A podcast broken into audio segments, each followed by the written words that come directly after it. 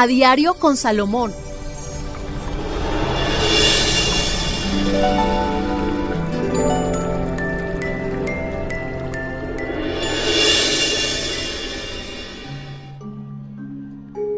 Hola amigos, y aquí la cita de todos los días en A Diario con Salomón. Gracias por ser parte de esta familia que ya hemos conformado. Ya somos muchos los que estamos ahí y que cada mañana tenemos algo nuevo para entregarles. Recuérdelo muy bien, hablaremos de tantas cosas maravillosas que nos ayudan a un mejor vivir en aquí A Diario con Salomón. Es nuestra cita habitual, estamos en Spotify y en todas las plataformas digitales. Pueden escuchar este contenido las veces que quieran y a la hora que quieran Hoy vamos a hablar de rituales. Hemos hablado en diferentes episodios de rituales para la prosperidad, para el trabajo, para el amor. Hoy, profesor, vamos a hablar de algo que sin lugar a dudas hace que nuestra paz se mantenga y es el tema de los buenos vecinos. Pero no solamente nos vamos a referir a, nuestro lugar de vivienda, porque efectivamente pues usted puede vivir en una casa y al lado tiene a sus vecinos, o puede vivir en un edificio y arriba o abajo al lado también tiene vecinos, o puede vivir en una casa compartida y adentro convive usted con sus vecinos, sino también con ese vecino del trabajo, ¿no? Porque ah, ahorita eh, volvemos a la presencialidad y usted al lado tiene en su cubículo a un vecino que puede ser el más querido del mundo, pero también puede ser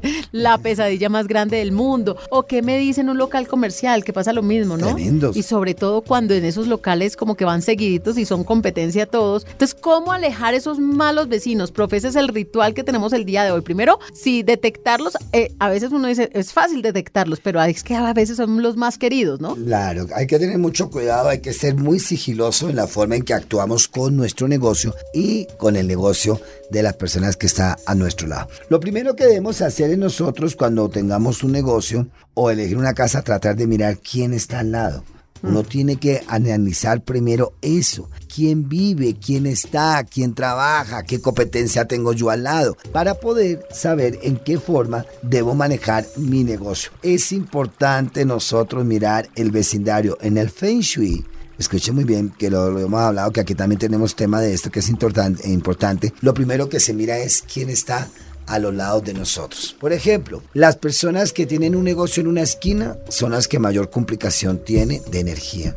¿Ah, sí? Porque les falta un pedazo de sostenimiento, queda en la esquina queda en el puro. Y ese es el local más caro, que porque da para las dos caras. Sí, pero fíjate que es el más complicado y donde tienen más enemigos. En las esquinas le dejan la caquita del perro, en las esquinas se orina el borracho, en las esquinas coloca la basura. Las esquinas siempre son complicadas. Puede ser como vitrina, muy buena, pero energéticamente es complicada. Otra cosa que debemos tener en cuenta, escuche muy bien, es los protectores que tengamos en nuestro negocio. Antes de fijarnos quiénes son los vecinos, debemos proteger nuestra entrada de la casa, nuestra entrada del negocio, nuestro escritorio, en el sitio donde trabajamos. Hay que protegerlo porque usted cuando se va a trabajar, usted no sabe quién queda ahí, qué le escarban, qué le miran o qué fisgonean para causarle daño o bloqueamiento a su parte de laboral. Profe, y en el caso del chisme, uff, porque sobre todo hay personas que viven del chisme, se inventan cuentos, se hacen las víctimas. Mire, hay unas, hay unas cosas muy interesantes. Bueno, hay una, una, un polvo que se llama voladora. Se escribe el nombre de la persona en un papel blanco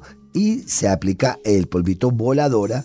Escuche muy bien, se envuelve bien y ese papel se debe quemar. ¿Qué es voladora? Que se vaya. No vamos a querer nunca intencionarlo para maldad de nadie, porque eso no tiene ninguna gracia. Cuando usted desea mal, pues mal se va a arreglar, se va a regresar. Pero lo que sí puedo decir es que vole la energía hacia otro lugar de esa persona que le quiere causar daño. Cuando hablan de usted, asegúrese en su oficina en algún lado un ají con una cinta roja, esconderlo. ¿Ah, sí? Un ají. Y si ella en su casa, entonces son tres ajíes con una cuerda roja, un hilo rojo detrás de la puerta principal, cuelgue ahí hasta que se sequen los ajíes. Es espectacular para evitar los chismes y la gente negativa a nuestro alrededor. Es que hay vecinos que definitivamente sí son insoportables, ¿no? Yo me acuerdo que uno siempre decía, ay, yo tengo un vecino costeño y el ambiente de los costeños es muy chévere, pero esto llega hasta que llegue de pronto un domingo, 6 de la mañana, y usted sigue escuchando el vallenato de las 12 de la noche a todo volumen, porque ajá, entonces dice uno en el ruido. Pero también hay vecinos que definitivamente no son queridos para nada, por el contrario, son amargados. Sí, porque son gente que de pronto envidian que usted tiene una familia bonita o que tiene el televisor más grande o que tiene mejor entrada o que tiene matas más bonitas. Por cualquier cosa, los vecinos se pueden sentir mal y pueden ahí empezar a hacernos daño o mal. Proteja su casa. Por ejemplo, la medalla de San Benito. Es una medalla que no puede faltar a la entrada de la casa o del negocio. Escuche muy bien, siempre debemos colocarla como símbolo de protección. Acostúmbrese a hacer incienso. ¿Por qué cree Tata y ustedes que me están escuchando, por qué cree que en las iglesias limpian los altares con incienso? Porque saben que hay mucha energía y que todo lo que llega ahí no es bueno. O si no, no quemarían. ¿Por qué prenden velas? Porque saben que tienen que limpiar, depurar y iluminar el sitio.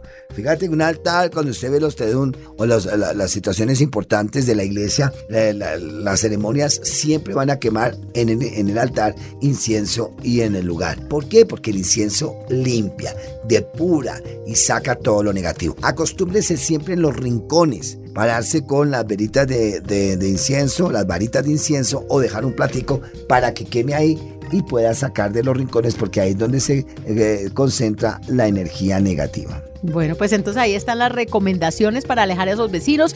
Esto también eh, implica, profe, trabajo.